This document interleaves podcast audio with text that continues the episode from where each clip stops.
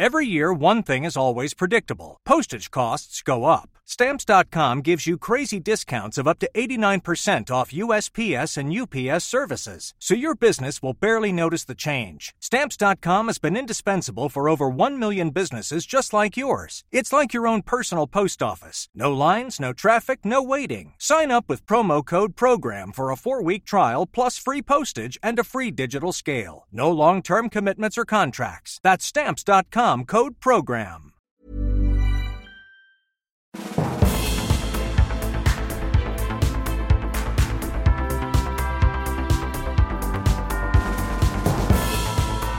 Hello and welcome to the Political Party. Today's guest is Angela Rayner, and oh my word, are you in for a heck of a ride? This is off the charts. Nothing I say can prepare you for what you're about to hear from the Deputy Leader of the Labour Party. But just before that, don't forget you can email the show politicalpartypodcast at gmail.com with your mundane encounters, unusual, or indeed just inspiring and uplifting encounters with politicians.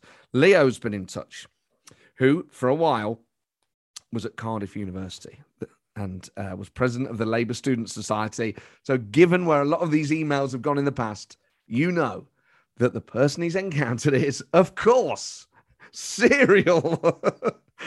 I was going to say offender's not the right word, but sort of serial protagonist, Neil Kinnock.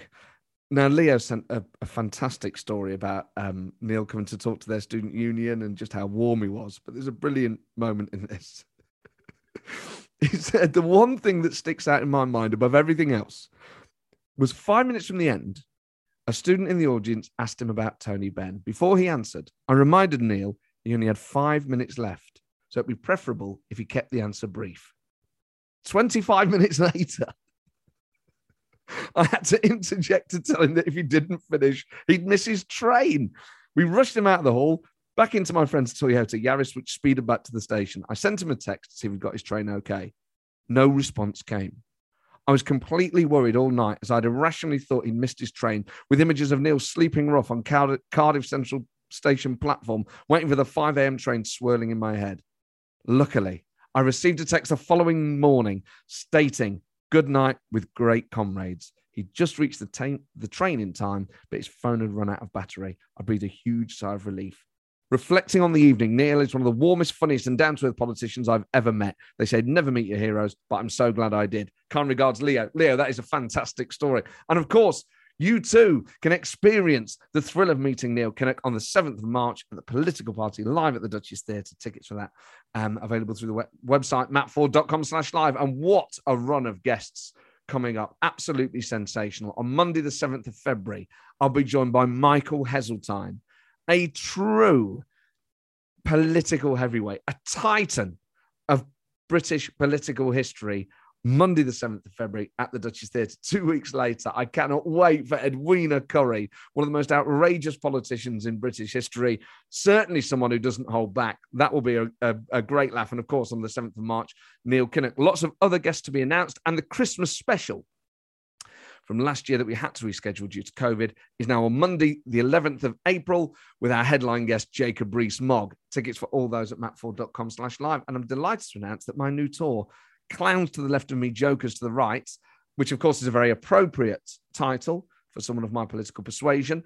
Um, also, it really does highlight how quite slow I am because – I should have picked that title years ago. Anyway, I finally realized the title I should always have been touring under Clowns to the left and me, Jokes to the right starts in February, including at the London South Bank Centre at the beautiful Purcell Room on the 19th of February, but all over the country Exeter, Gloucester, Sheffield, Swindon, Southend, Birmingham, Corby, Chorley, Salford, Stafford, Newcastle, Hexham, Alnwick, Alnwick, Maidstone, Norwich for the first time, Cambridge, Edinburgh for two nights, Glasgow, Leicester, Northampton, Bath, Brighton, Eastleigh for the first time, Brighton, Cardiff, Camberley, Peterborough, Maidenhead, the Bloomsbury Theatre in London in April, Bristol, Leamington Spa, Shrewsbury, Nottingham, York, Leeds, and Canterbury. So hopefully one of those should be near you. Um, and you can get tickets for that at mattforde.com slash 2022 tour, which trips off the tongue very easily. On to this show. Oh boy. I was very excited to interview Angela Rayner. Now, obviously, I'm always excited to interview my guests, but I'd never met Angela before. Sometimes with some of my guests, I have met them before. Sometimes I've interviewed them before. And I'd booked Angela a few years ago, or thought I had, and um, it turned out I can't have booked her because the night I thought I'd booked her was her birthday. um, so I'm so glad I waited or was forced to wait um, by that mistake and then by COVID because now she's deputy leader of the Labour Party. Uh, now there's a lot more to talk about. And I think she's one of those politicians, um, whether you agree with her politics or not, that people have been asking for for a long time. People want politicians to be themselves and to be a bit more expressive if it comes naturally to them. Uh, and it comes very naturally to Angela. Now, she is very funny. She's one of the funniest people I've ever had on this show. And this is just a lot of fun from start to finish. We begin, of course, with some live stand up, uh, live from the Duchess Theatre. Uh, and where else to start but talking about Boris Johnson, the current Prime Minister at time of recording, uh, and the mess of uh, the details of all these parties and um, the reaction of Keir Starmer.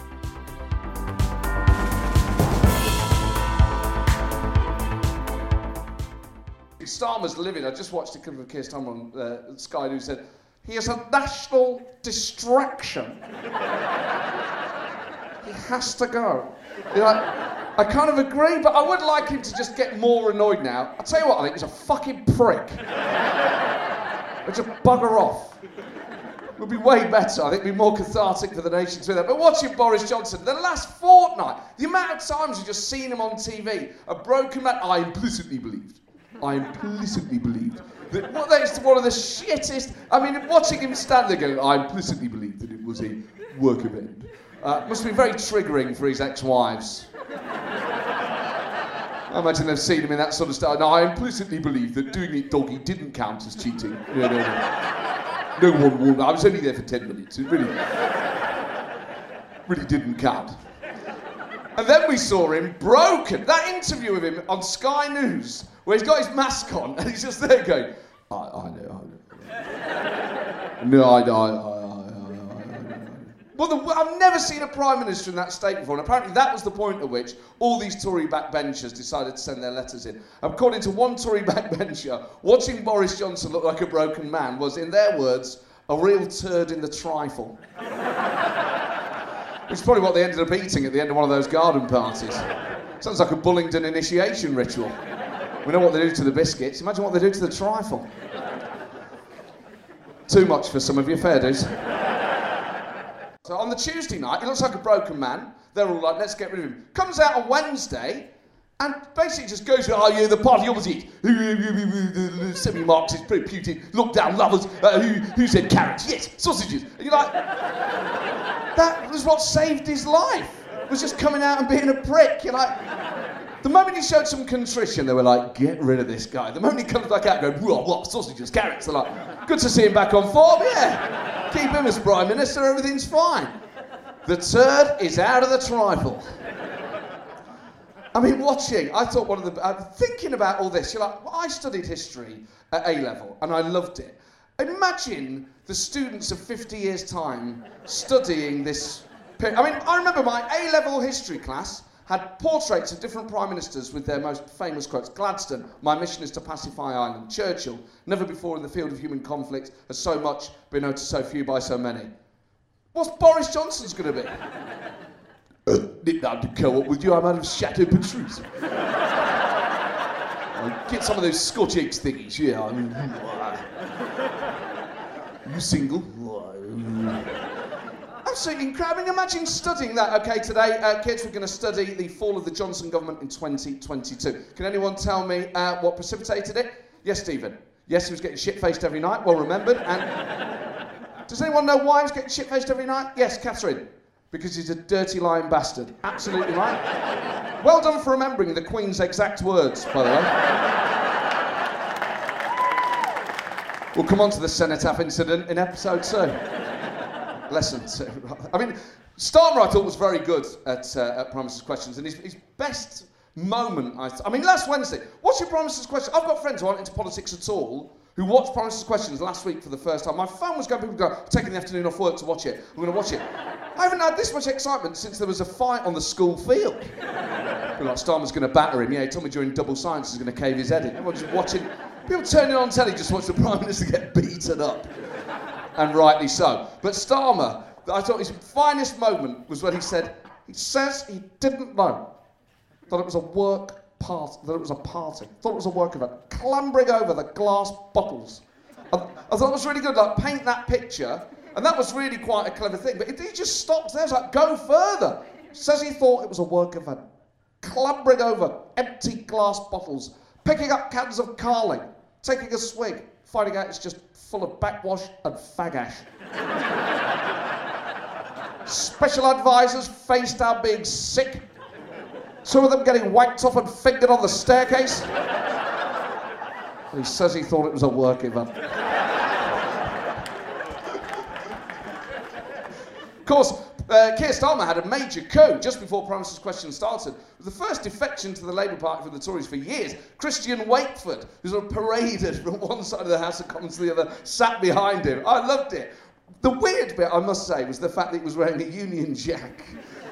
Face mask, which I understand that the Labour Party is trying to show that it's patriotic. I haven't got a problem with the Union Jack. I'm a patriot myself. I don't mind seeing the Union Jack. When I see it across someone's face, it is inherently intimidating.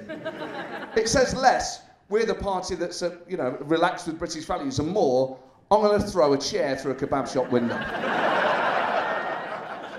Who is this guy? This guy, by the way, Christian Wakeford, now the Labour MP for Bury South.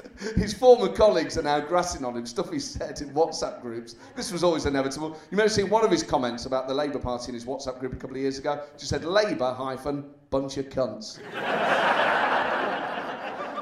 I wonder if he greeted his new friends in that style as he was making his way across the second bench. Hello, cunt. How's it going? All right, cunt? The Honourable Member for Cuntingdon West.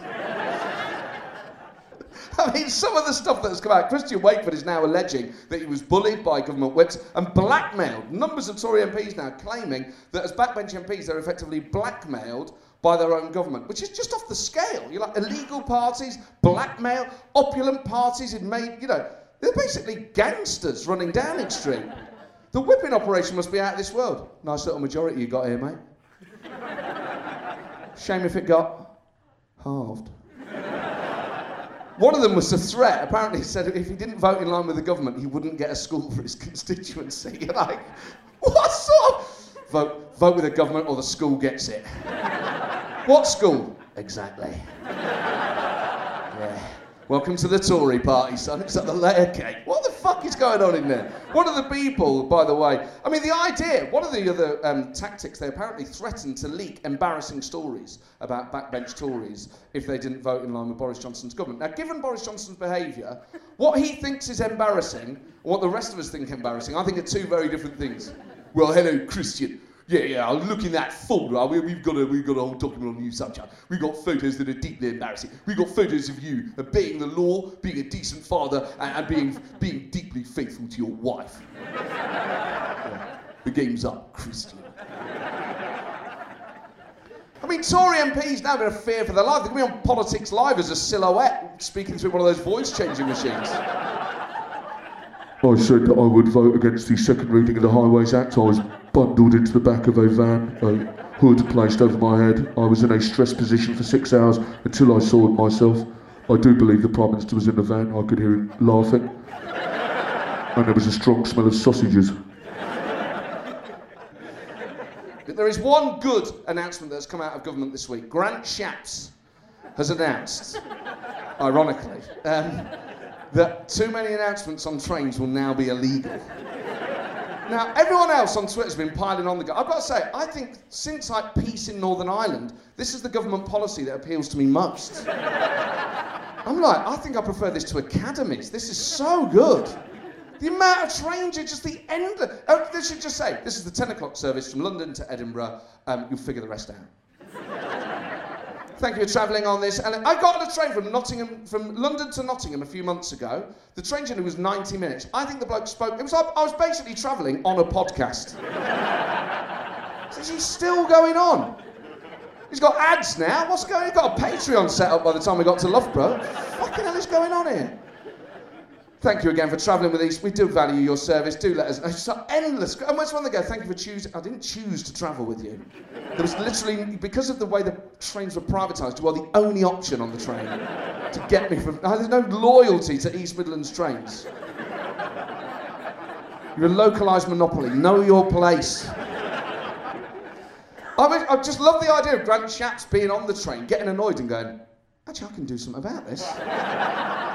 I'm to fucking ban this rubbish. I think it's really got. I, can't, I find it so exciting. I was like, yeah, I would like Labour to get involved. I mean, I see it. Uh, also, all the see it, say it, sort. I mean, firstly, it should be see it, say it, sort it, shouldn't it? Not see it, say it, sorted. That ruins like the logic of the thing. I mean, I'm not sure. Keir Starmer, it's far too sort of, um, far too um, short for Keir Starmer. I mean, he, would probably happily do away with it anyway um, if he's ever promised. Got to see it. And if you see it, you've got to keep your eyes peeled. That's what we're saying to people on the railway. Look out for it, but see it. And then you've got to say it, you've got to speak up. Even if you think it might not be a big thing, it might be small, you've got to speak up. And only then, only then, very important that people understand, only then, once you've seen it, you've said it to a member of station staff, can't just say it to anyone. Only then is it sorted. Remember the nine S's. See it, say it to a member of station staff. that'll be a serendipitous. Oh, run out of S's. I just, I would like some. Like, this is the thing, though. This is one of those issues that's cross-party. Like, this is not left wing or right wing. They should all get behind this. That bill should have a load of it. Just start adding in amendments that will improve our train journeys. Have a cross-party commission on it. We'd like to. Very simple amendment. Very simple people who play loud music and don't even put their headphones in. And all we say to the government is very simple. Amendment, Mr. Speaker, shoot on sight. Just start banning annoying stuff. This is great. Do you know what I mean? If the, if the price to be paid for Boris Johnson being Prime Minister, delivering a hard Brexit, and everything else is we ban some more annoying stuff, I'm not saying it's fully worth it, but at least those of us who voted Remain are going to get something out of this world. Oh man, go even further. What we're saying is, from now on, anyone, I don't know why I made Keir Starmer Prime Minister, anyone, I mean, just ban all sorts of stuff. People, you know what? The, people who start stories and have no idea where they're going and introduce details that are irrelevant. I mean, I'm squarely aimed at my mum with this one, really. Introducing details that are not relevant to the story. Oh, I saw your Auntie Mary the other day. No, it wasn't uh, Mary, it was Jack. No, it was Mary, yes. Um, I saw her on, wow, when was it now? It's Thursday. No, it must have been Tuesday. So I saw it. The day didn't matter. Doesn't matter whether it's Tuesday, Thursday, or 1985. Get to the point of this story. This should be banned from the 1st of May. Deviating on a story will be illegal. Any details that are not important to the story will be banned. Remember the one S. Say it. Quickly. Uh, well, ladies and gentlemen, you've already been uh, a fantastic audience. We obviously have a wonderful guest in the second half. Um, thank you for being uh, so, so, lovely. Uh, you know, obviously, uh, if any of the jokes weren't for you, I, am sorry. I, I, I, implicitly believe that this was all golden material. Uh, I can only apologise if you weren't sophisticated enough to get it.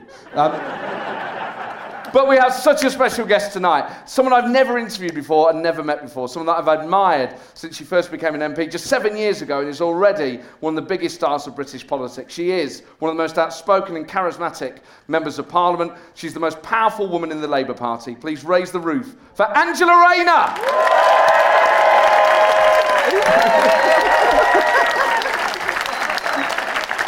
Angela, welcome to the show. Thank you.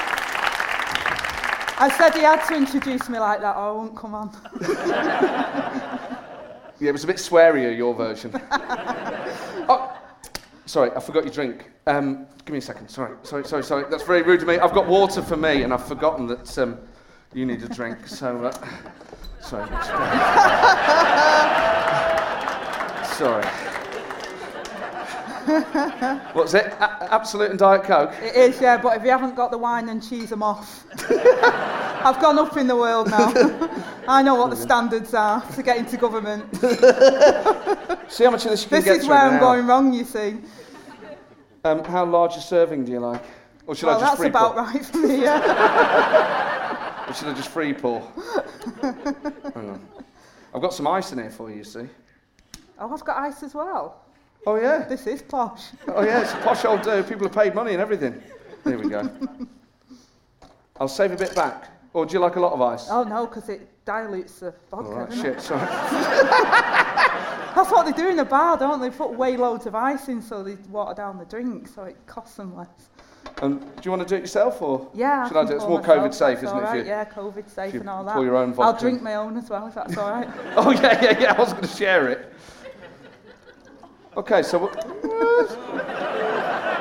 Was that? oh, Don't judge. Gosh, this is a harsh audience. Oh, I'm, yeah. not, even said anything yet. well, I mean, it's, people might have expected a slightly larger. Oh, sorry, yes, a Thank slightly you. larger serving, but um, Oh right, okay, I'm starting. Start, you know, Monday night, isn't it? I've got my staff with me. They're worried. I, I'm sure they're used to it. they, they really are now. Yeah, but you know, they've been working long hours. So, so on a Tuesday, but what have you got first thing in the morning? Because that sort of determines how much you can drink tonight, I guess. Shadow cabinet. What time?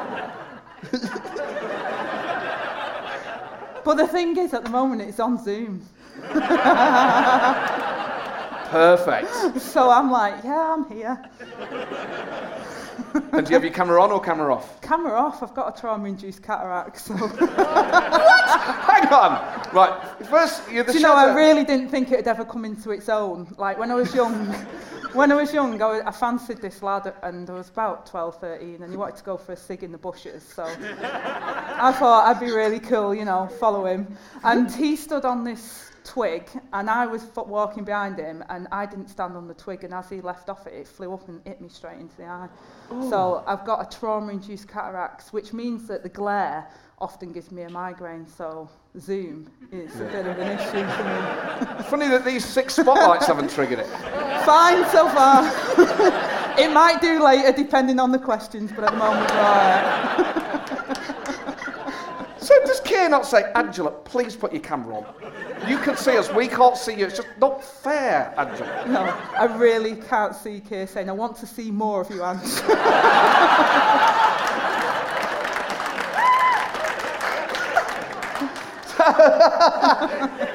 I'm in trouble already, aren't I? This is not good. I've not even had a drink No, yet. no, no, stop up, it'll be fine. Thank you. So, what is you know, the, the relationship between, certainly in the Labour Party, leader and deputy, is always studied Blair and Prescott, um, and now Keir Starmer and Angela Rayner. How does it work? Like, is, is there a formal element to it? Do you have to meet like every so often? We try to because otherwise, because our diaries are so busy, otherwise we'd just be like passing ships, wouldn't we? So, um, but no, we, we have informal as well. What was really funny in the, in in the in when we was working in the middle of COVID is that it was only me and Keir in the office literally at the time. And uh, I did this thing for I, I do this thing for trainee journalists. About 70 of them on this Zoom call.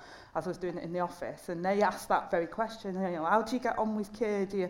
And just as he said it, I'm not kidding you, Keir jumps through the door and says, Ange, do you want a brew or, or a sandwich? so I was like, come here, Keir, you know, come here. And I'm not kidding you, he just literally popped his head and like photobombed my Zoom. And the, these, these trainee journalists was like, this is unreal. And it was like, yeah, that's organic, this is how we roll. So, so we do actually, you know, we do do these quirky things where we get on and see each other and stuff like that. Not like that. I don't think You've been reading far too many newspapers. Today's newspapers. well, if you'd read them, you know it's not Keir.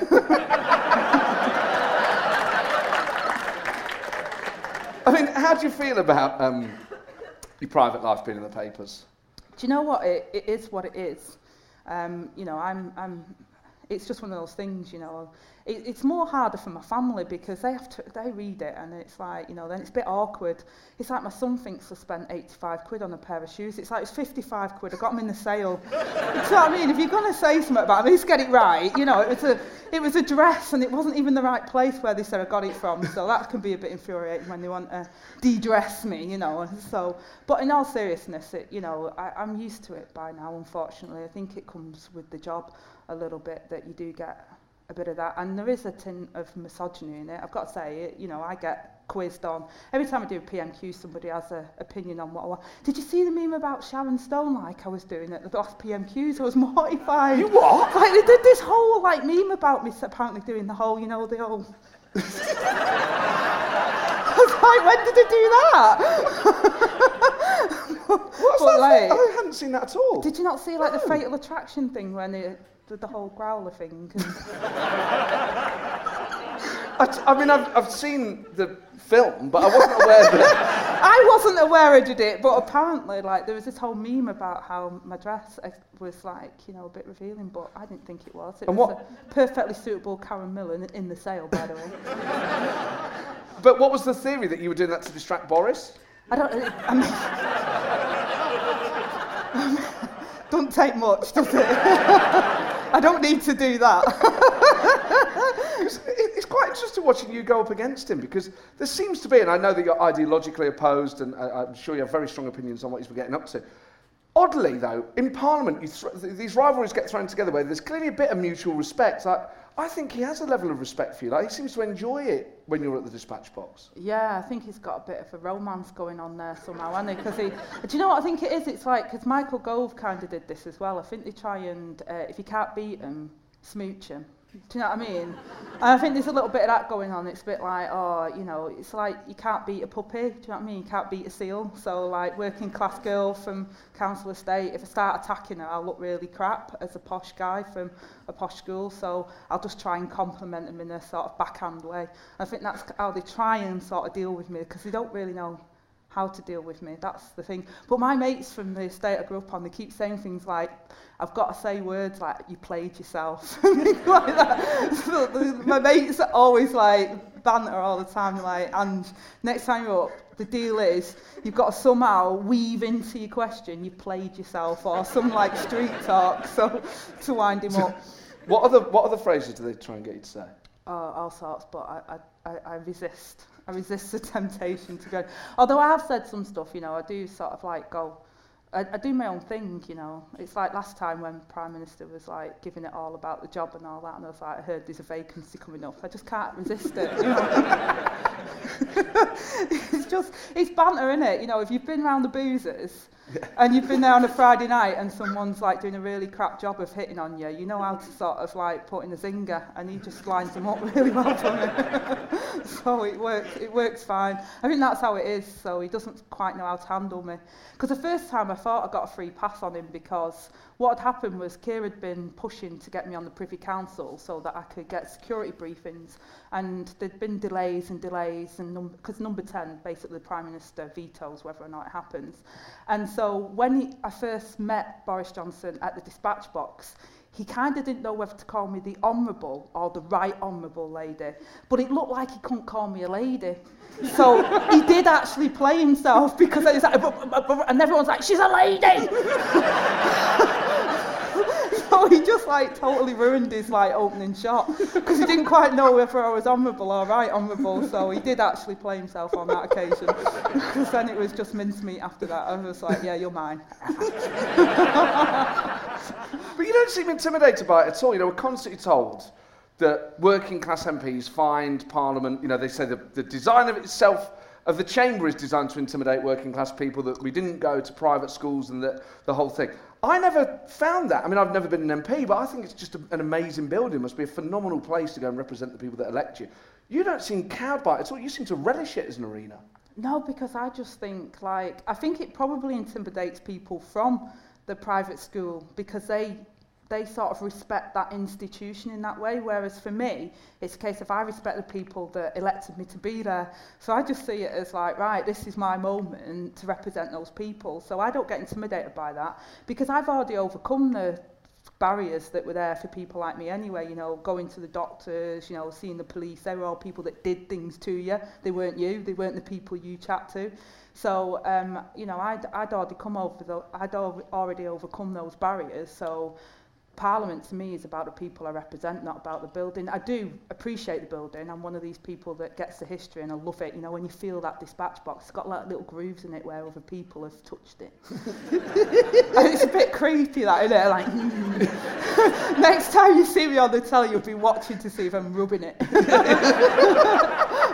but, but it is, it's got history, do you yeah. know what I mean? It means something. But it means something to me to sort of do a good job. Like, that's the thing that sort of the pressure for me is like, do a good job.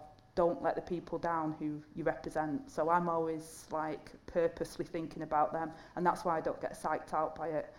I get pumped up by it because I'm thinking, right, here's your moment to say what those people expect you to say, so don't let them down. But there are people in politics who've been around, who've done like the student politics thing, been a special advisor, then got parachuted into a safe seat, ca- shadow cabinet, cabinet. They are useless at the dispatch box. Mm. And you basically became an MP in 2015 and they were yeah. straight into the shadow cabinet. I did it accidentally as well. I've been, I've been a really successful accidental MP. And the thing that worries me the most is I thought I must be really devious and slippery and awful because that's what parliamentarians were before we went in there. So I sort of went into politics by accident to prove that people like me can't get elected. And then, and then I kind of got elected, and not only that, I've been like one of the most successful at climbing that greasy pole, and I didn't mean to. That was the point. I have never, ever taken Nobody warned position. you that it was a greasy pole. yeah, exactly. And I've never taken positions for, and that's what, probably the, one of the other reasons why I'm so like outspoken and do my own thing because I've never done it for, oh, I need to do that because I want to be this or I need to achieve that.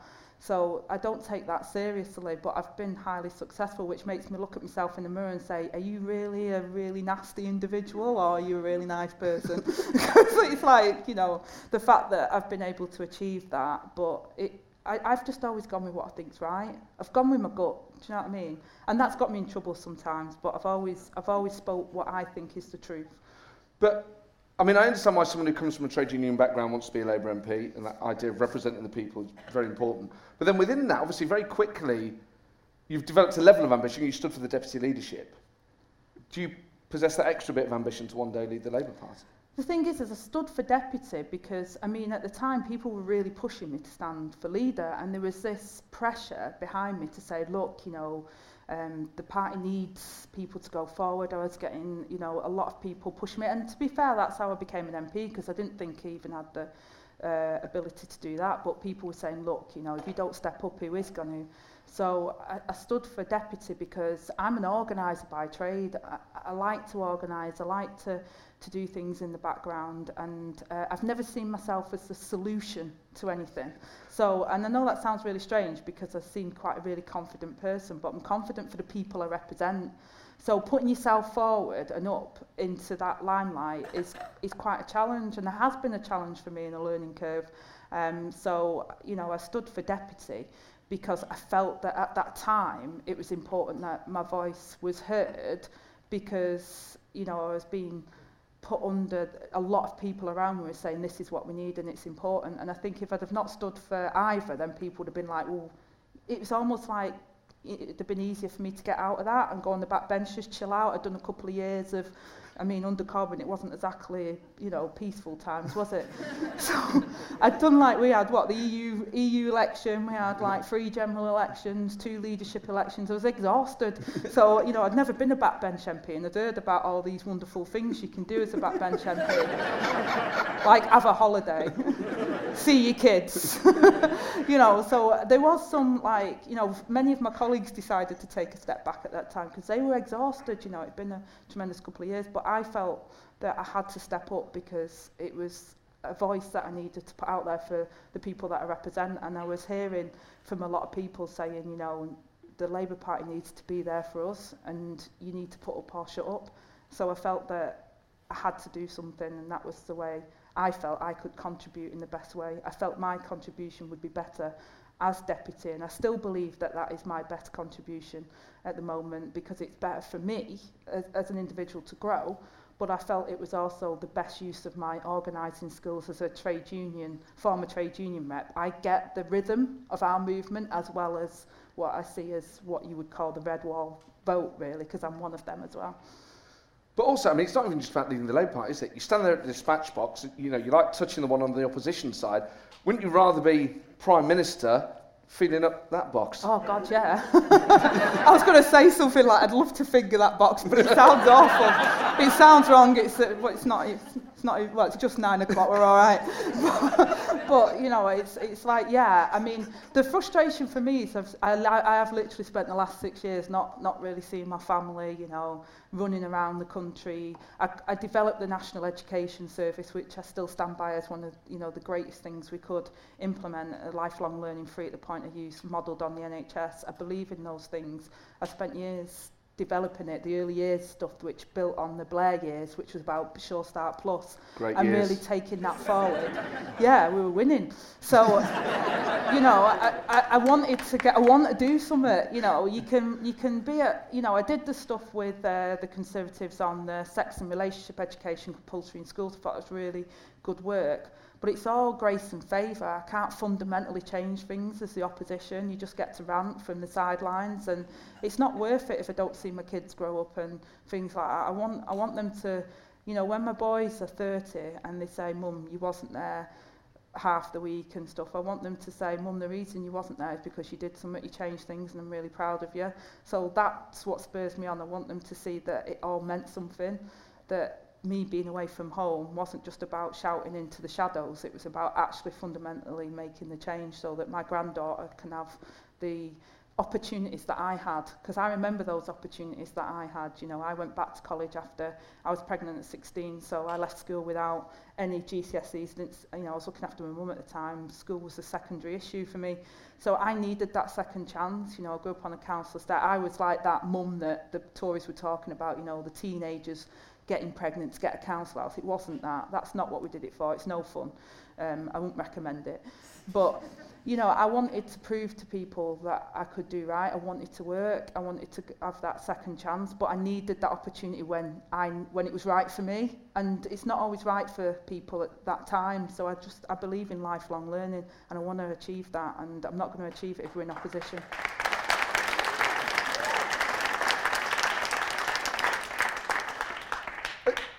When you leave school as a mum at 16, at that point, would you have ever imagined you would become a member of parliament or deputy leader of the Labour Party?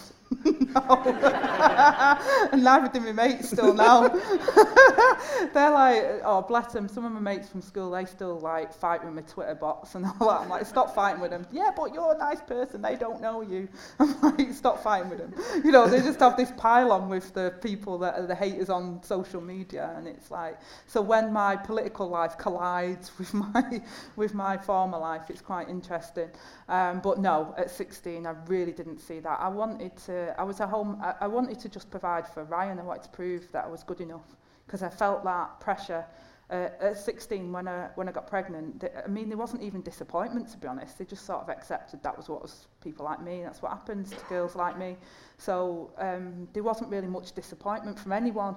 But for me, I wanted to prove that I could be something. And Ryan was a real changing point for me because before I had Ryan and before I was pregnant, I didn't really care about myself. I, I call myself feral. I was a street kid, you know, I was going clubbing at, at 13, 14 and things like that. I was mixing with the wrong crowd um, and I could have took a really different path. But when I got pregnant with Ryan, everything changed because I wanted to prove that I could be a good mum. And therefore, it, I just needed those opportunities to help me dig myself out of that deprivation that I was in.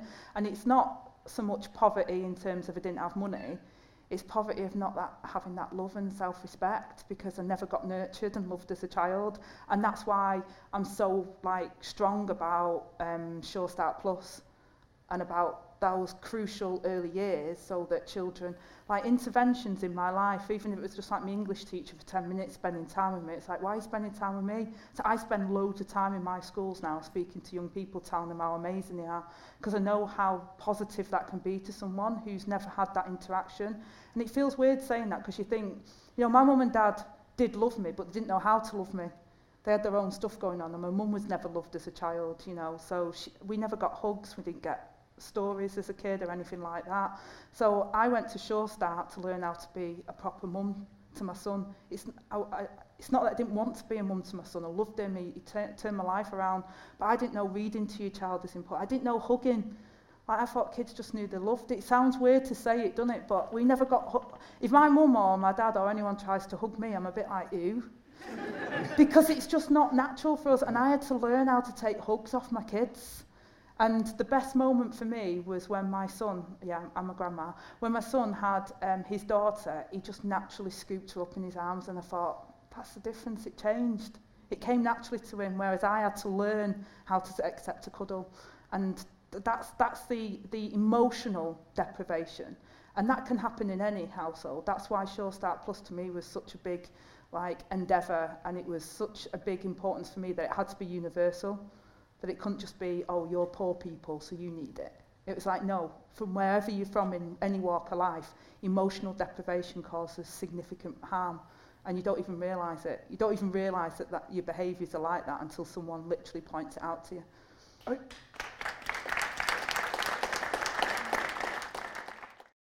There are so many people in this country that have had a similar experience to you. They don't end up going into Parliament. They don't, it just wouldn't occur to them. What is it about you, do you think, that makes you different? It, part, I think it was luck in a lot of ways. I was in the right place at the wrong time. So, so for example, if I hadn't had Ryan, I wouldn't have then been motivated to get a job. I wanted to get a job. I wanted to prove that I could look after him. And my nana, who worked three jobs at the time, said to me, I'll have him in the evening when I come home from work. If you put him to bed, I'll have him in the evening so you can get a job in the evening because I needed childcare. So I was looking in the newspapers, they had no qualifications, and I saw an advert for a private care agency, and they'll take anyone. And they wanted evenings, so perfect, because no one had worked the evening shift. So that was bang on for me. So I started to work for a care agency, and then I've worked for them for a couple of months, and then a job came up in the council. And one of the girls who I worked with said, and you should go for that because they pay your travel time and holiday pay. And so I was like, okay. And because I had a bit of experience, I was the last home help to be uh, a, employed within the local authority. And then going into local authority, saw the big difference between the private sector and the public sector. And then I met the trade union movement.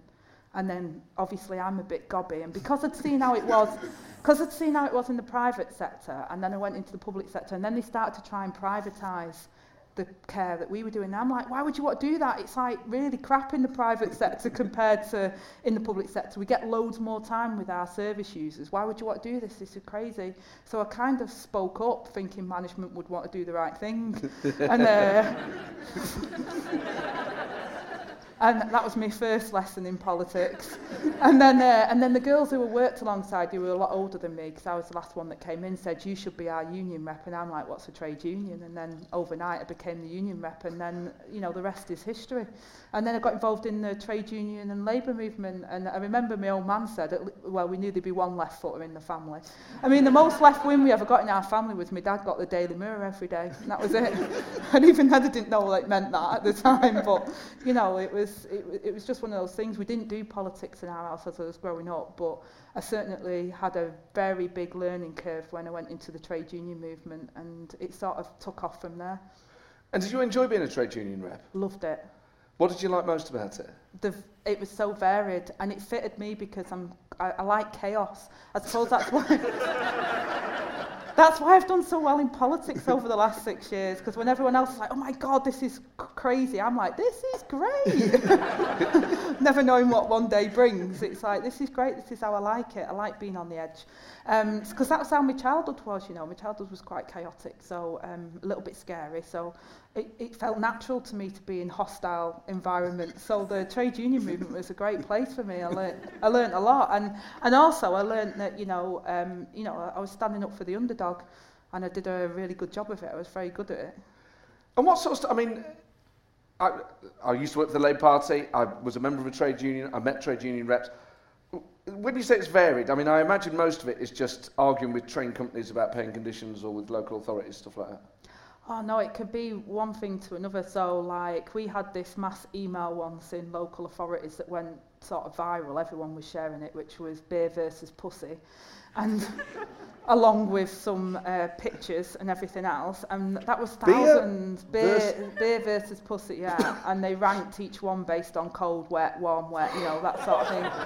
And, What's uh, your staff? yeah, so this was staff at all levels and all ranks in all different local authorities, and they were all like, oh, this is funny, so they'd share it. So we ended up, because there were so many that had obviously been involved in this, we ended up doing a mass agreement, which were individual disciplinaries, but we ended up having to do like a collective agreement on, depending on your rank in the organisation, whether you just received the email or whether you sent it on to a colleague or whether you sent it external on what, how far you went up the disciplinary ladder. It was quite interesting. And, and then I remember another time I was uh, thrust straight into a meeting with management to talk about a Section 31 partnership. I'm like, what's a frigging Section 31 partnership? I had to sit there and wing it through the meeting. So therefore, going into Parliament and dealing with the chaos there was like small fry compared to the union movement at times. And then I had a, another time I had to represent um, a social worker who had you know, the management had left him in a completely vulnerable position where he'd had a serious accusation against him and and it took me nine months to, to represent this guy and to support him. He couldn't see his family, he had to be removed from his family and everything else. And it was, uh, you know, I learned a lot about the detail as well and being on the detail. And, I, you know, and um, they sacked him on the technicality, but on the main substantive stuff, they, they didn't. But at the end of that process, he was nearly in tears and said to me, I don't care if I've lost my job, thank you for believing in me. Because he, you know, he, he'd lost just about everything at that point, you know, and that one moment where I'd stuck by him and supported him, he, you know, it meant the world to him. So I, I realised the value of the detail and not seeing, you know, it's not about what you see as all glitzy and glamorous. Sometimes that little bit of act of kindness or that act of dedication can have a massive effect on somebody's life. If you're a really good union rep, you're like a lawyer, really. Well, a plastic one, yeah. I don't think Keir would agree. yeah, just call me Sir Angela Rayner.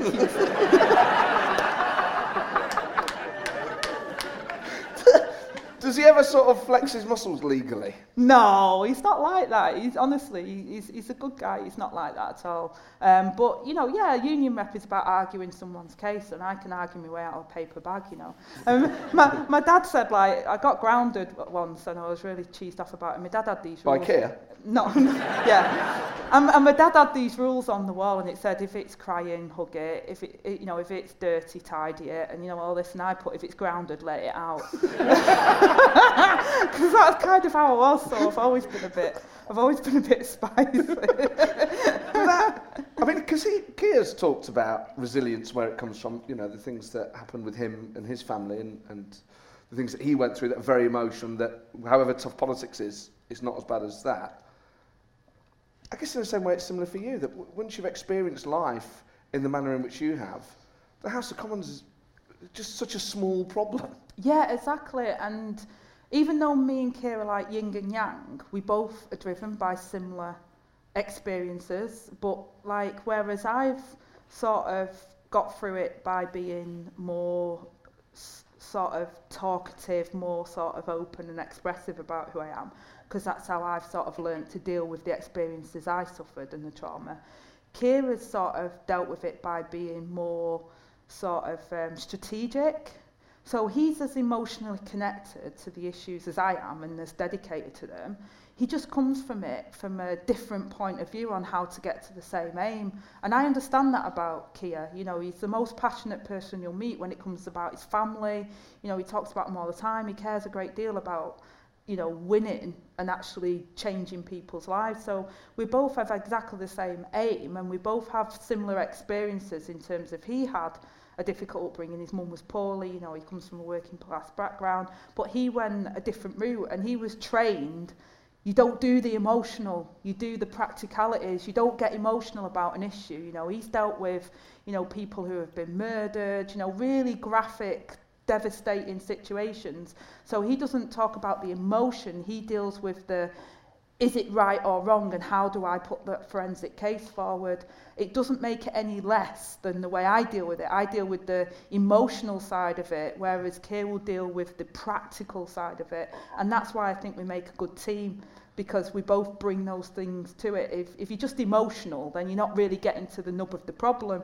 Whereas if you're just dealing with the nub of the pro problem, you're not actually saying why emotionally it's important to do it. So I think me and Keir work well as a team together on that basis. I pull him out of his sort of lawyer and he pulls me out of my sort of roughness. So we sort of, we sort of meet each other somewhere in the middle. So in that reshuffle last year, where he, he tried to demote you. What was the nub of the problem and, and did you get emotional? These lights are really starting to appear.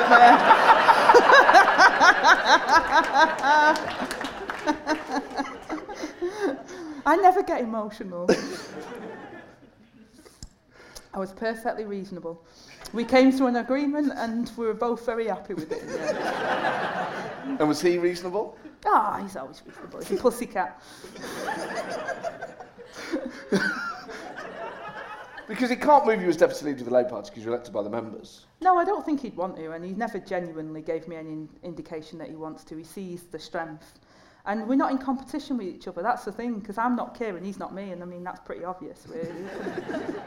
and, but I like to think that we complement each other in that way, you know. And I have a huge amount of respect for Kieran, and what he's trying to do, and you know, like it or lump it, wherever you are in the Labour Party or anywhere else, you know, you look where we were and look where we are now, then I'm sorry, by any stretch of the imagination, is doing a good job. So, um, and I'd like to think that I contribute to that and help in my own way, in the way that I operate. So I think we make a really good team and we are colleagues, you know, we do rub up sometimes, but actually it's incredibly constructive. And I would, I, I genuinely think we've remained friends, which is good, you know, it's a good thing to do. And so th- there was probably a bit of tension then, but you, you, you managed to overcome it. We are, there's always a bit of tension in relationships. I think, you know, anyone who says there isn't is lying. But it's a mutual respect. You know, it is genuinely a mutual respect. You know, when I, when I was elected deputy leader, me and Keir had not had a conversation before because obviously I, I was I was standing in a different platform and we hadn't had that conversation. So when I was elected, and he was, it was in lockdown. Do you remember? It was just after yeah. uh, we'd found out about the COVID situation. It was April, and it was it, we were all sat a bit bit of an anticlimax to what was quite a big a big deal. And Keir rang me and uh, said congratulations. And the first thing he said to me was, "You've had COVID. I've not." If I'm better than you. well, yeah. no, that's not what he said. But if you if you remember, Boris Boris was genuinely like seriously ill at the time. You know, he was in he was in intensive care. So the first thing Keir said to me was, um, you know, first of all, what do we need to do if something happens to Boris Johnson? Because it's quite a big moment for the for the country if that happens, because he was very poorly. And then the second thing that Keir said to me was, you know, I've not had COVID, you've had COVID we need to put a system in place if something happens to me that you're able to take over. Now that to me signalled very clearly that he respected my election as deputy leader and that set me off on the right track with him because I thought, well, fair play, he didn't have to say that. But he set off on that tone that, you know, if something happens to me, then we need to put a system in place. Because obviously with Jeremy and Jeremy Corbyn and Tom Watson, Tom and Jerry, it was pretty much as, as the cartoon went. So it, it signalled to me that that's not what he wanted and he wanted a different relationship. So it kind of set him on the right track. It was like, I don't even know, uh, he probably, he wouldn't have known he did it in that way, but for me it was like, it's sometimes it's that thing where you don't consciously do something. It's like misogynism. Sometimes people like sexist and they don't even know they're doing it, and then you're thinking, oh, well, wanker. So, you know, when someone does something nice and they don't realise they're doing something nice, it's like, fair play, that's really nice, cute. So we set off on the right track, in other words. Well, that's good. Um, and it's clear that you've got a constructive relationship and that the dynamic yeah. works, and it's partly um, that, that dynamic is helping making Labour more popular. So You mentioned Sure Start earlier and, and the, the huge help it was to you. Obviously, was a, an achievement of the last Labour government. Yeah. Um, not everyone from your side, a wing of the party, is always so complimentary about the last Labour government. In fact, in the Corbyn years, it was basically seen as a continuity Tory government. Or I've got it... John McDonnell and Jeremy Corbyn to agree that Sure Start was a good thing. Bridge the gap. And, um, what did you have to, what did you have to do to them to get them to Throttle him. no, no. They, they, they, they accepted that. They understood that as well. You know, it was. It, it, it, sometimes these things are overblown because it's a bit like what was said when you know our friend was murdered, Jo Cox, and we've got more in common than that divides us, and that is right in the movement. But for far too long, we fight about the fine minutiae. Do you know what I mean? It's that's the problem with the Labour Party. If it's not perfect, then it's like, oh, it's terrible. It's like I say, we always like under promise and over deliver. Uh, and that's what I would say is the big difference between us and the Conservatives. The Conservatives will, you know, they'll overpromise and underdeliver and then say, look at what we delivered for you, isn't this wonderful? Whereas we will underpromise and overdeliver and then fight about the bits that we never ma- actually managed to do, but never talk about the bits we managed to achieve. It's just a, it's just a thing. It's like an abusive relationship we have with our- ourselves. You know, like it's like the when you look in the mirror and you think you look fat. You know, the Labour Party's always like, oh, we're not good enough, are we? It's like, yeah, you are. You're brilliant. Can you talk about the great stuff rather than talk about the bits that you're not so proud of? And that's the frustration for me in the Labour Party. For far too often, we're too busy fighting on the things that we don't think we've got perfect.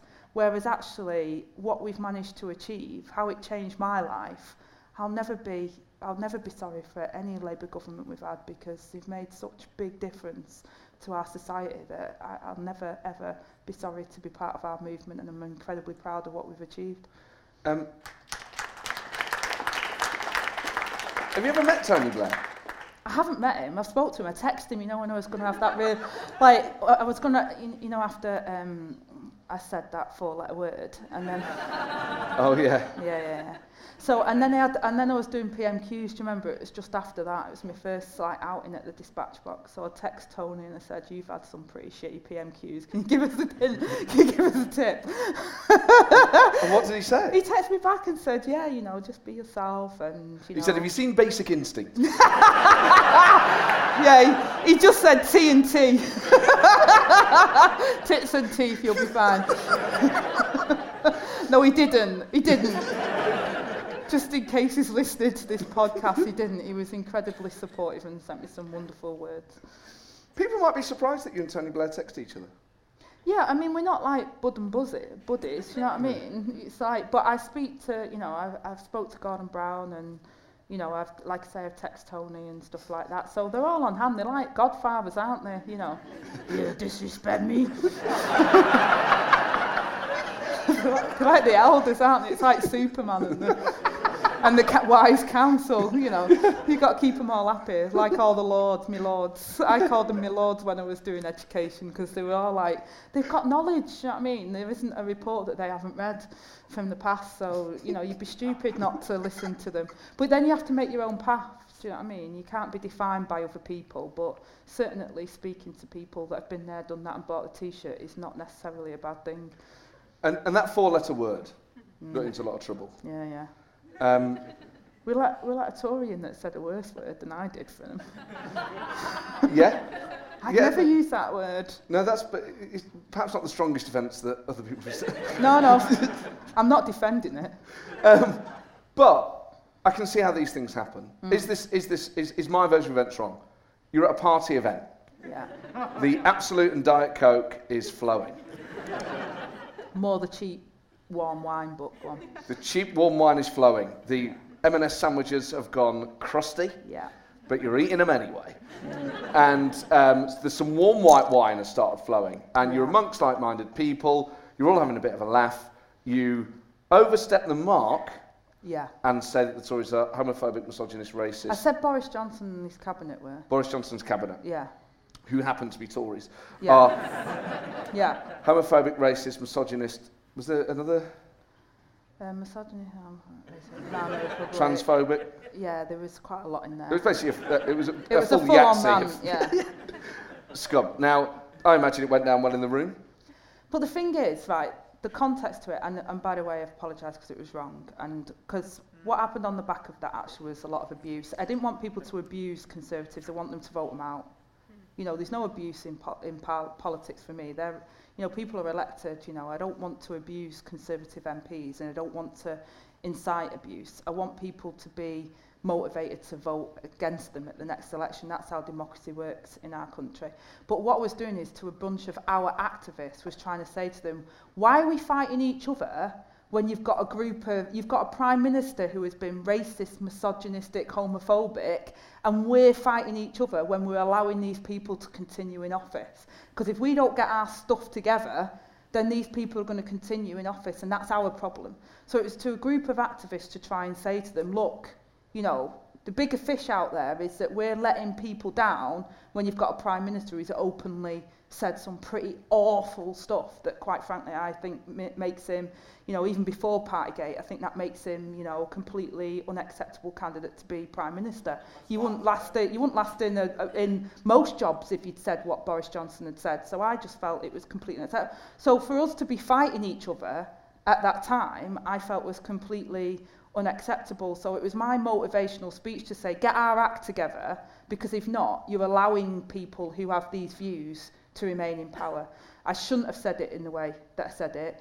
And what, what I was, on reflection, the reason why I was upset was because it incited people to be verbally abusive and some people sprayed stuff on MPs, officers and everything else. And I didn't want that in my name because I wanted people to vote against them. And that's my clear message, you know, I'm, I, I want you to get passionate about politics, of course I do, because it affects people's lives, it affects my life. But the way to change it is to vote against these people and to get organised, join the movement, you know, tell your mates and family. You know, I say that, there's always a UKIPper in your family, isn't there? There's always one that you avoid at, at a party, you know. I get it, you know what I mean? Oh, you and your lefties, you know, and it's like, you think, I'll just, you know, I'll just leave them to it. But actually, you need to have that conversation with them and say, well, the reason why we believe in this is because it changes people's lives. So that's what I wanted to motivate people to do, not to abuse people verbally or anything else. That's one of the most effective apologies I've ever heard because you now actually, in apologising, kind of justified to say. People are like, you're right, actually, take the apology back. Um, but it's like, no, just get passionate, get passionate, get angry, but turn that into something positive about how you can change your community. And it does, it does work, you know. We had a conservative seat that was like, of you know, uh, always been conservative, and then Owen Paterson's seat flipped. So they, they, you can change stuff. That's the thing, because a lot of people say to me, well, nothing ever changes. You're all the same. So I want to motivate people to actually think, I can make a difference. And, and what, do you have friends in the Tory party? Because sometimes actually people do have friendships in the House. Yeah. Nice things. So who are the ones that you get on with? Um, there's quite a few of them. I mean, my, my favourite, who's uh, no longer an MP, is Nicholas Soames. You know, me and him got on really well because I'm like, your granddad used to be an MP for like Oldham, so you need to come and speak to him in one of my schools. You know what I mean? It's like, that would be really cool. This is Winnie's grandson here. you know what I mean? That's what I call a five pound note now, Winnie. in, in, in honour. uh, but no, I, I, do, I do have conservative friends, you know. I do speak to quite a number of the conservative backbenchers and to people on their front bench, you know, and, and we get on totally fine. So, even after that moment, you know, some of them text me and said, "Oh, you don't think I'm scum?" I was like, "No, no, I wasn't saying oh, that." Oh, that's so sad. oh, it's like no, it's you know, like a bit awkward. It's like you know, and said the sex was bad. Was it really me he was talking about? No, it wasn't you. I don't think anyone was going there. Sorry, it's the vodka. No, don't apologise at all. Um, but you know, it was like, there was texting me like, did you think I was scum? It's like, no, you're, you're all right. You're a nice Tory. you haven't been racist to anyone or misogynistic. If you want to identify yourself as a racist, homophobic misogynist, then yeah, you know. But I didn't see you in that way. But uh, obviously, um, I imagine you regret the, the fact that it seemed to contribute to a, a kind of negative Absolutely, yeah. tone of debate and, yeah. and people getting uh, abuse. Yeah, because um, it should never turn to that, you know. But whether I like it or not, and whether they like it or not. I'm elected, so my constituents deserve the respect to me as their parliamentarian. But equally, the Conservatives are elected, so they deserve the right and the respect because they've been elected by their people, whether you like it or not. They've been elected. So for me, it was about changing hearts and minds not abusing the person that's democratically elected to represent their area. Because all you do then is it undermines democracy. If people, and I get a lot of abuse, if people try and scare me into not speaking, then what they're actually doing is silencing my constituents because I'm there to speak on their, not for me, I'm there to speak on their behalf. So for me, it was always about motivating people to make that change happen. If you don't like the values of the person that's representing you, who's voting for these things, then work in your community to vote them out. That's the way we operate in, in a democracy. What I didn't want is for people to abuse people to the point where they feel scared that they can't represent their constituents. And, you know, luckily across the House, MPs say, well, I won't stand for that. but it's still it's not acceptable it's not acceptable that i get emails saying i know where you live and i know where your kids are and you're going to end up like your mate joe cox. That's not okay you know and conservative mps have had the same. You know they've had similar hate mail and i just think that you know if if abuse is not tolerated in politics and i don't think we should tolerate it for anyone including any political party we shouldn't be accepting it we should speak out about it. You talk about getting elected and the Tories being elected. What's your analysis on why the Tories keep winning? Or why does Labour keep losing? Because we we wasn't offering what the people wanted to see. You know, that's the truth. We were we were, we were too busy. This is what I was saying before about perfect. Labour wants to be perfect. And we're too perfect even for our membership, let alone our voters. You know, so we alienated people with this test of perfection. You know, what? You don't know about what's happening in there? You're not left enough. You can't be part of us. And it just, it, you know, it, we wasn't listening to the voters. We were patronising them. We were telling them what we think they should have. This is what you want. You know, it's very paternalistic. You know, they're there. This is what you need. Instead of reaching out and listening to what people were saying to us. So um, I think we had that disconnect because we didn't like what they we didn't like our voters. We weren't representing them, you know. They were saying things to us and we wasn't listening to what they were saying.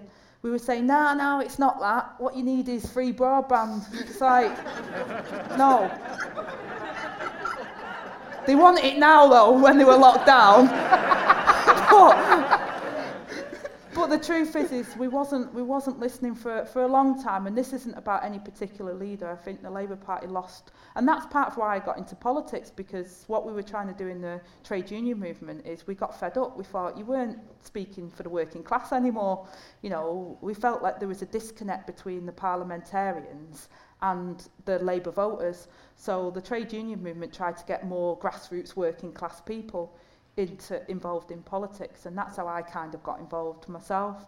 And I think you know that's what we've got to do. Instead of patronizing or telling people what we think they want you've got to listen but equally sometimes challenge because it's right. You know you don't give away your values just for a vote. That's wrong but it's about bringing your values together, aligning them with other people's, because I do believe this country is all about fairness, playing by the rules and looking after each other. I do believe that that's what socialism is, you know, and I do believe that our country is a socialist country, just they don't call it that. You know, if you sell, call them a socialist, go, no, I'm not. I said, yeah, but if your neighbour fell over, would you pick him up? Yeah, of course I would. That's socialism. do you know what I mean? It's yeah. like they don't, they don't see it in that language, so. Yeah, I mean, equally, um, depends how far you want the socialism to go. You sort of well, pick them up and then report them to the secret police. Well, no, th- then you start straying into communists and all that, and they think that that's what we are. And it's like, I'm not a communist, I'm a socialist. The communists hate me. it's like, you've got to understand the, you know, it's, you, you've got to understand the, the way it is. I mean, socialism, like I say to me, is about if someone needs help, you help them. You don't say you're on your own, kid. Do you know what I mean? That's, that's, that's just neighbourly. It's just about fairness. It's about being part of a society and helping each other and having a safety net so that you, you all contribute, but you all get something out of it, you know. People don't, don't ask to be disabled, you know. I often say my son's, you know, registered blind, you know, he's going to, he's not asked to be in those circumstances and he's going to do okay because he's got mum who's doing well, but you know, if he needed to go on universal credit because he can't get a job, you know, that, is that his fault because he's got that discrimination? You know, I feel that in my, you know, I feel that on my conscience. It's like, well, you know, people say you get on, you you can do well. It's like, well, You can't if you've got these barriers that are there, that are external barriers. Socialism for me is about giving people opportunity so that you recognise those barriers and you level the playing field and you look out for each other. That's what it's about for me. And I think most people in this country agree with that. It's just that we don't always articulate it very well. Well, Yeah, maybe the Labour Party hasn't been the best sales force for socialism in the last. Well, at times we kind of just go a bit like, just go a bit wonky, don't we? you know, even ma- even me sometimes in a Labour Party meeting, I get a bit like, oh, What? what uh, how do you mean? well, you know, you start arguing about subsection nine of some like treaty that happened 30 years ago, and you sort of, it, it feels like bald men fighting over a comb.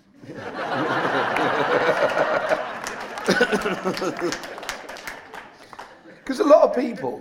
It's like we're, there's the crumbs and we're fighting over it. And it's like, guys, there's a loaf. Yeah, but we'll fight over the crumbs here. but there's a loaf.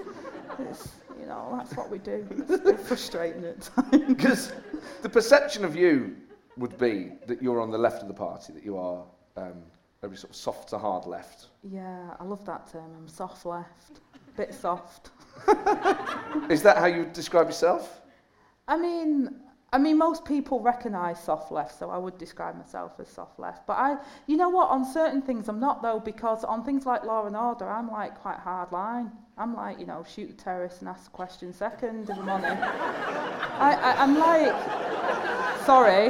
No, God, Is they like, like the it. most? That's the most controversial thing I've ever no, said. absolutely But- no. But on the economy, I'm really radical. I think we need overhaul on the economy. We need investment. I don't see investment in our infrastructure as a dirty word. I think investing in our economy and diversifying it is actually the way you sustain Britain's uh, economy for the future. Yeah. So I'm quite radical on that. I'm, I'm, I don't think public sector is a dirty word. I believe that it's part of our national security actually to have our key infrastructure as part of the public sector. So I'm, uh, you know, that does that make me left wing? Yeah, but then on law and order, I think if you're being terrorised by the local thug, then yeah, I want a copper to come and sort them out.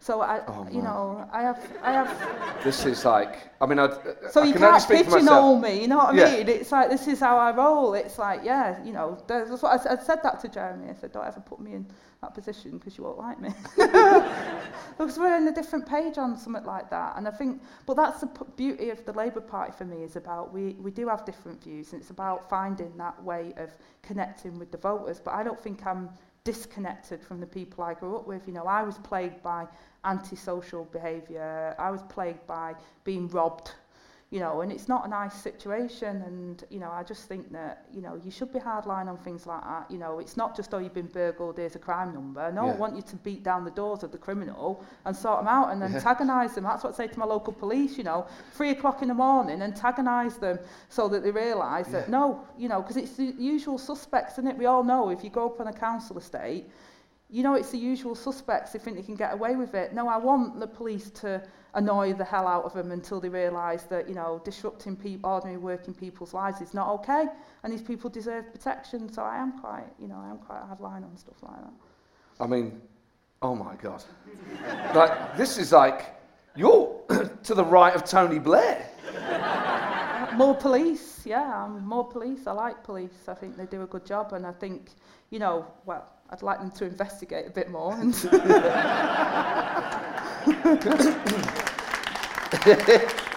What is the way? I do like, I do like, I do like people. You see, because this is the thing, right? And it comes down to the party gate and everything else. It's like most people in this country play by the rules. They believe in them. Yeah. It's like the rules are there. You play by them. So if someone seems to get away with not playing by the rules, then it's not okay. Whether that's the local thug or whether that's the prime minister. You know, at the end of the day, you play by the rules. You're part of society. Those rules protect us all. And when it falls down is when people don't feel like they get protected and that it's one rule for them and one rule for everyone else. And I don't like that. So, do you think, in dealing with Boris Johnson, who seems to have broken the law numerous times and consumed a lot of mm. alcohol, the police should go to Downing Street at three in the morning? Yeah. they should be there already anyway, I presume they are. but, you know, I, I, I do think, like, I, I do have a passion for supporting people who are in because I remember being in that circumstance where you feel powerless you know and you shouldn't have to feel powerless. If you're playing by the rules and you're doing the right thing then you should feel the protection of the community around you and that means that if you need the police they should be there to support you. Oh end of. yeah no I totally I mean you know I, I try and remain impartial in these matters but absolutely, No, give them hell. but the thing is, right, if you've, if you've worked hard, you've grafted, right, you've got a really nice car, say you've got an Audi on the drive, right, you've worked your butt mm. off, you've worked your butt off to get it, right? You, you you don't see your kids because you're working 10 hour days, it's your pride and joy, you, you, you think everything of it, and then some little s- scrope comes along and steals it.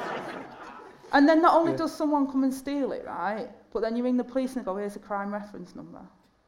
Nah, that's not good enough. Yeah. Do you know what I mean? It's important. Knuckle dusters, batons, taser, taser, taser. But it's it's that it's that it's important, isn't it? One person's mountain is another person's molehill, and vice versa. I just think, you know what? If it it matters to people. It's a principle. If it's if it's a wrong un, then it should be dealt with. So we know how you think the police should deal with Boris Johnson. How electorally, let's say he's still the Prime Minister at the next election and he, and he goes into it to be re-elected. How does Labour defeat Boris Johnson?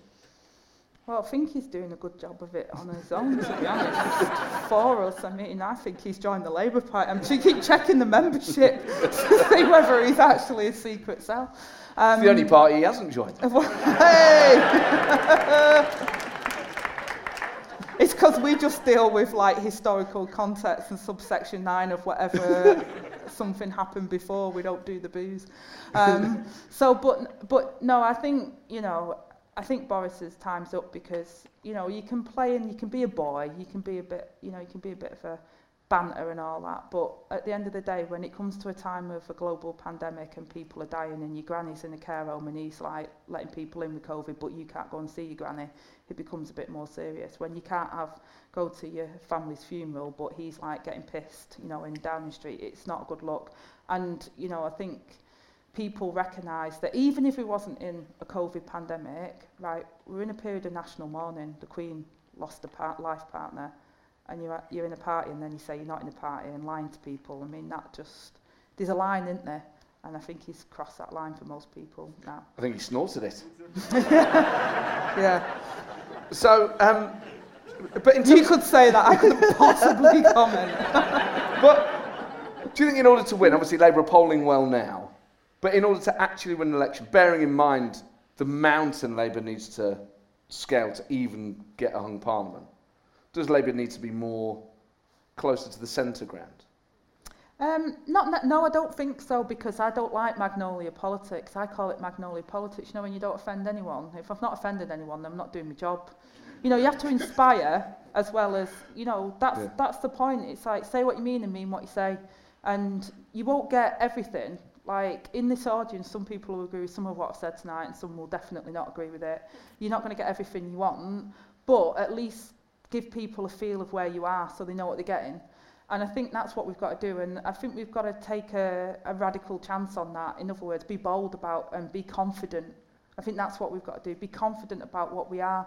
And if you're speaking on the behalf of the people you want to represent, then you should be confident because you're feeding back what you're hearing and be bold. That's what they expect from leaders. That's what they expect from the people that speak. But my constituents want me to tell you those things. It might not always, not everyone agree, but that's what I'm confident in what I say is what my constituents believe. Um, so I think if we're able to give that confidence and that clear message about what do we stand for and how are we going to change Britain for them, you don't have to have it all mapped out. It's not like a massive like 80 page manifesto, but they just need to feel you. Do you know what I mean? You Yeah. need to feel it. What am I getting? So I, I, I just think Magnolia type, playing it safe is just not the way to go. Play it with your heart, you know, yeah. speak from the heart and, and you'll win because people can connect with that. Um, whereas if you're just a bit too safe and a bit like, oh, you know, I don't want to upset that person or that person, then you, you're not going to please anyone. You know, you need to inspire people to vote for you rather than, oh, they're crap, so I'll take a punt on you. I'd hate that. You know, if we come to the next general election, it's just like, well, they're really shit, so we'll vote for you. Mm. I'd, I want to inspire you to vote for me. You know, I want you to feel some passion about voting rather than feeling like, oh, well, they're the best of the bad lot. Yeah, it's better than losing, though, isn't it? It's better than losing, but still, I kind of hope we could do better than, all right, you're less shit than them. it's an aspiration, I know, it's a tough gig, but I'm kind of hoping we can get there. But the last Labour government was centre ground, but that didn't. Peace in Northern Ireland doesn't feel Magnolia. Sure Start doesn't feel Magnolia. Academies, what they did for the health service. You see, I don't think, if you look at 97, you wouldn't have said that was centre ground. Do you remember what they said about the national minimum wage? It was like, oh, it's going to collapse, you Yeah. know, business is going to kill over, it's the end of business. And now it's like, well, yeah, it's fine, you know. Uh, even the Tories are claiming it. So, you know, it's, it's, it's amazing how things change over time. But there was radical stuff coming out of the 97 government and Labour went in very fresh and was seen as very radical. There was change. People could feel that they had ideas about how to take the country forward. You know, Gordon Brown reformed the economic situation, you know, created the ONS and things like that. So, you know, there was there was progress that was made, radical progress. Waiting times with the NHS, you know, absolutely dropped. Massive amount of investment. Schools, building schools for the future. You know, brand new schools suddenly popping up from nowhere, and so th- there was an infectious like radical edge to New Labour, and I think that's how people felt. You know, and genuinely in '97, I think people genuinely went to the to vote and was like, "You're not as shit as them." They actually went in and went, "You're you're good. We Yeah. want it." And I don't think it was necessarily centre ground. It was because they had a plan for the future. They had an optimistic, positive future future plan for for Britain, and I think people liked that. You know, and that's the challenge for us really, because when you're in opposition, you always look like the oh, everything's bad. so you like the naysayers, aren't you? You like the people that you don't want to see at the bar. You say, how are you doing? You're like, well, it's not great. It's like, I weren't really asking you because I wanted to know how you was. Do you know what I mean? We're like the ones that are like a bit, you know, so you have to find a way of being upbeat about what you can achieve and have that aspiration. And I think that's kind of what we need to deliver for the general election as well. It's not just talk about how crap they are, but actually inspire people about the energy that we bring to the table about how we're going to do things differently. Okay, now, a couple of weeks ago, I thought it was too unsafe to ask questions, but I'm going to take a couple of audience questions if you feel comfortable. So, um, don't, uh, don't gonna get a spray your droplets everywhere, for God's sake. Try and ask it without shouting too hard. So, um, if I could ask for one sentence questions, please, and one sentence answers, if possible. Um, and then we can get through a few. So if we just bring the house lights up a little bit, just clearly indicate if you'd like to ask Angela a question. And uh, I'll uh, if we just bring the house lights up a bit. I can't really see them. Uh, You just- can't see a thing, just, can yeah, I can't see a thing, no. uh, I, I don't think the house light's are going to come up. Uh, yes, there's a hand in the middle there. And let us know your name, please. Oh, Alex, hi. Is there anyone you'd actually be worried about taking over from Boris who you'd actually see as a threat? Okay, I'll repeat that for the podcast. So it's from Alex. Is there anyone you would see as a threat taking over from Boris? Um, I mean, not as a threat. I just don't think the. Cons- I think the Conservatives have run out of ideas. To be honest, I think they haven't got a plan for the country going forward. So, I just think bring it on. I mean, the people that are going to stand have been part of that cabinet and they've propped up what everything that they've done. You know, we've got the COVID inquiry coming as well, which I'm sure will uh, say a lot about. You know, we've just seen the four plus billion that they've wasted on fraud. You know, and where they've mishandled it. It's great that we had furlough, but if you mishandle it, then you're accountable for it. So I think that as that comes out, you know, you can't just say, oh, it was all Boris Johnson. You were part of that cabinet. You were part of that that government. You know, so I do. I, I don't fear them. What I fear is us not getting into power and allowing them to continue for another four or five years. That's what frightens me is that actually we've got to get our house together. It's interesting because my brother, sorry, I know you said a quick answer, but I've got to say this. Well, say one sentence. I've got It's to just say a long this. one. I know, but I've got to say, I've got to say, my brother like literally blamed me for for us losing the general election. I think a lot of people felt like that. They felt that we didn't offer them an alternative, and this time I feel that um, we must offer an alternative that people can vote for. So, did your brother vote Labour? He did, but he was, re- he, he was reluctant. And what was it about Labour at the last election that he didn't like? He just felt that we were all over the place, too much, and he didn't like my leader. He was very clear. His ex-army was like, I don't like your leader. And you've propped him up. And I was like, well, you know, I tried to have those conversations because I think it was quite unfair, but I think he was quite representative of a lot of people at the time, whether fair or not. You know, he's the electorate. Yeah. he, he has a vote, but, you know, he voted for me because it was me.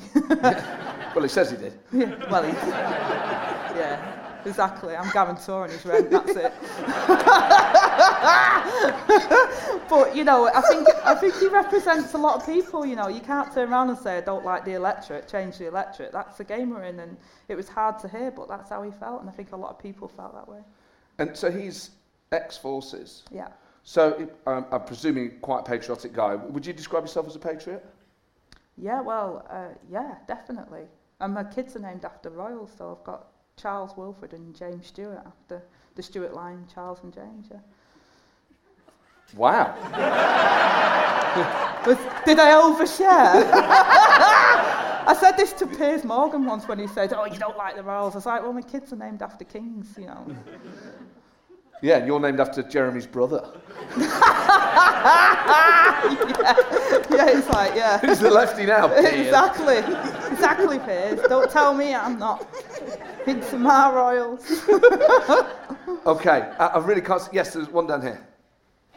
As you said, our trade unions are so important and our representation is so important. So how do you think we give more grassroots people the confidence to go for positions that you went for? How do you give more grassroots people the confidence to do what you've done, stand for Parliament, and get elected? I think it's part of why I haven't changed. You know, I still say party, not party, is because I want, I don't want ever to hover above my class and the people that I represent. That's why I talk so graphically about my upbringing. Is because I want people to connect to it, uh, not because I want people to go, oh, poor little Angie. It's kind of, I don't want that. I want people to connect to it to say, I'm no better than you. I might be the right honourable Angela Rayner, but I'm Angie Rayner, the 16-year-old who was terrified, who thought she'd never amount to anything. So I try and bring people in by being approachable. and that's why I reach out to my school kids as well all the time is just to try and you know make that little bit of difference. And I think not only do I do that on an individual level but the one thing and I'll ask you all in the audience tonight to do it and I do it every thing that I do is um, encourage someone. So after this if it, you just text or send a postcard or something to someone who you know is amazing, but you don't, you've never told them that you think that they'd be really good at doing something, then please, you know, one thing from tonight, if you'll do me one favour, is to do that. Give them a text or give them a post, drop them a postcard in the post just saying why you, you, they inspire you for whatever it is they do. It might be something really simple or whatever, and it makes my day when I get one. So please do that for someone else and encourage them. Um, my Twitter handle, by the way, is at Matt Forde. if anyone wants to say something nice or wants. Okay, we've got time for one last question. So maybe uh, is there someone near the back? Because we've taken more. Uh, right over there, and this is the final and therefore best question of the night. No pressure. Well, it's not so much a question. It's, uh, my wife's a ginger from Stockport, Hey! My wife's a ginger. I probably know her. and she's a strong woman. So I just want to say you're a fucking absolute star.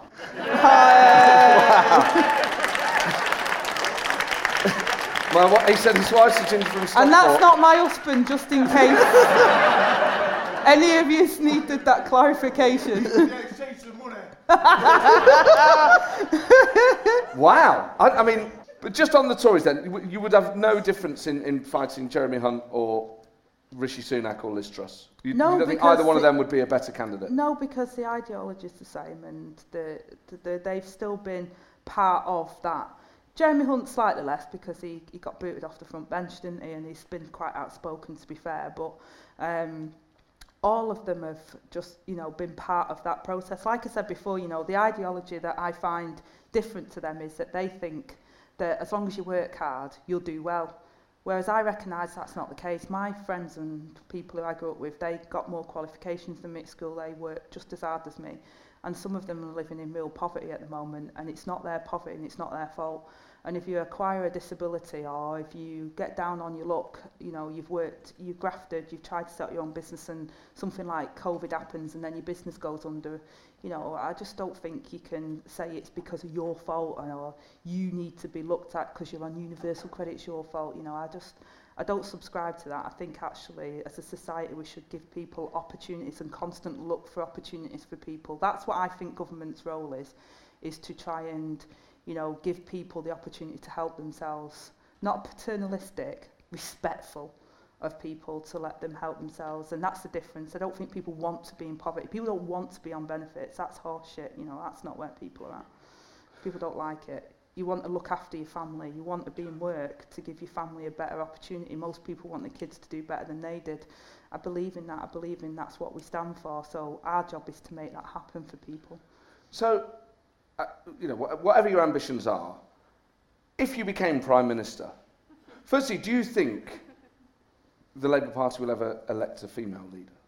Yes. Um, and w- in the next hundred years? Yes, because I'll make it. Why do you think it never has? Because I don't know because they, it hasn't. You know, I don't think it's particular because they've got an anti-woman problem. To be honest, I don't think that's the case. I don't feel like me being a woman has stopped me in the Labour Party. Um, you know, I don't think it's impeded me in any way, shape or form. I just think, you know, it's about when the time's right for the electorate to vote for it, but I'm going to do my damnedest to make sure they recognise that it, the time's right, you know, once we get to the next leadership, you know, but at the moment I'm happy with Keir and I'm happy to be the one that pulls the strings. so if you did find yourself as Prime Minister, having won a general election. Woke up, that's some serious hangover, isn't it? Where am I? Number 10. Russia's encroaching. like, oh my God, could I have a, can I have a bovril or something, or a coffee first? well, it's interesting that you picked Russia encroaching because, um, you know, the previous leader of the Labour Party would have been fine with that. Yeah. I'm, not, I'm not sure about that, but um, I'm certainly, you know, the thought of being in number 10 is just like, it's scary, but it's also exciting. You know, the ability to change people's lives and outcome is just like, it's intoxicating to think that's the, that's what we should all think of. That's what I say to the members. It's like when you're having a bit of a mally because you're not happy about something, A Bit of a what? a bit of a mally. What's that? It means like when you're having a bit of a rant, you know, you're upset, you're having a bit of a, you know, one of those moments where you're just like, "Rrr." it's like when you're having a row, when you're having a mally. It's like when you're in that moment, just think about like the bigger picture, because if we fight each other in our movement, then why would anyone want to join us? You know, why would, would why would they want us to govern if we can't even be civil to each other? And, And- that's the bigger issue because then we let down the kids that need the free school meals, we let down the kids that need the sure start centres and everything else, you know. So And should Labour choose a female leader of the Labour Party one day, should that person be you, do you think Britain would elect a working class woman from the north to be Prime Minister? uh, yeah, I think they I think they would. I think they would because Rebecca they, Long Bailey? they could. they could, yeah. Or, I, I guess I mean, or Angela Rayner. I mean, I- I'm, I'm, do you know what? I don't care as long as we get there. Do you know what I mean? I, I'm, I'll play my, if I'm the answer to the question, I know, for me, when I stood to be deputy leader, that was the answer to my question and the answer to how I think I could serve our country and serve our party. And I still believe that was the right decision for me and I still believe in that. And if uh, one day I think that that's the right decision, not, not selfishly because I think somehow I'm going to be the big Don, but actually I think that's going to get us elected and get us into government, then I'd do it, you know, because it would be an abdication of responsibility not to, but it'd scare the life out of me to do it. You know, I've, I've not got this like big ego that says, oh, you need to do that. It'd scare me after death. But um, if that's the only way that I see the answer to how we get there, then sure, I'm not going to I'm not going to walk away from that, but it's not an ambition that I have. My ambition is to get Labour into power, and I'll I'll take every breath in my lungs to make that happen. Operation Save Big Don. Maybe not. Um, that just sounds like Pornhub or something. does it? It doesn't sound. It sounds nasty. Blokes in the audience going, what website? Cornhub? What's that like? What? Yeah, don't Google it. not on your work email anyway, because I'm not your union rep. You ain't gonna get away with it now. I'm too busy. Angela, this has been such a delight. Thank you so much. Before we go, uh, please give a huge thank you to everyone who works at the Duchess Theatre. and everyone from Avalon who made tonight possible. Thank you all very much. But, ladies and gentlemen, this really has been one of the greatest episodes of this ever recorded. Please give a huge thank you to the fantastic Angela Rayner. Thank you.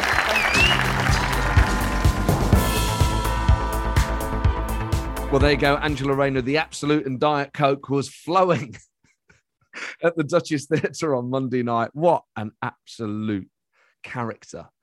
And someone who's just so comfortable being herself.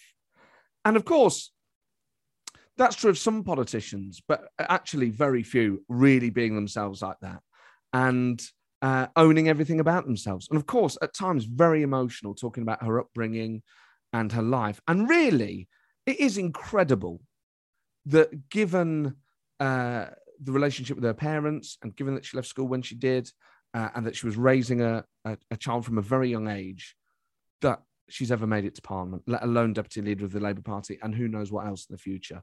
Um, you get the sense, of course, that if Labour are ever in, go- ever in government, she's going to be, at the very least, a leading cabinet minister.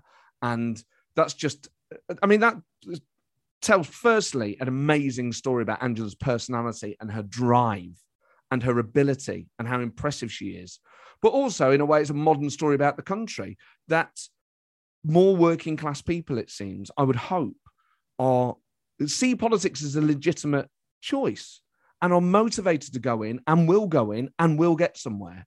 Um, so there's something inherently hopeful about and and Keir Starmer's story as well. When you think of the things that he went through, and of course there are some politicians in Parliament that have been through that, but it does feel like at the moment, if you look at Labour, Keir Starmer, Wes Streeting, Angela Rayner, people from particular type of backgrounds that are now Labour's leading stars, um, there is something quite hopeful about that, about where our political parties are recruiting from, uh, and long may it continue. Um, but overall, just what a phenomenal laugh of a night that was. It was a real, real treat.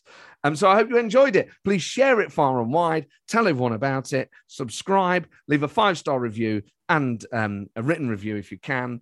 And oh, just a joy to be back. Hopefully, I'll see you on tour. If you live outside of London, um, come see me with my clowns to the left, jokes to the right, or come into London to see uh, the political party with those phenomenal forthcoming guests Michael Heseltine, Edwina Currie, Neil Kinnock, Jacob Rees-Mogg, and a whole load more to be announced. I'll leave you to it. ta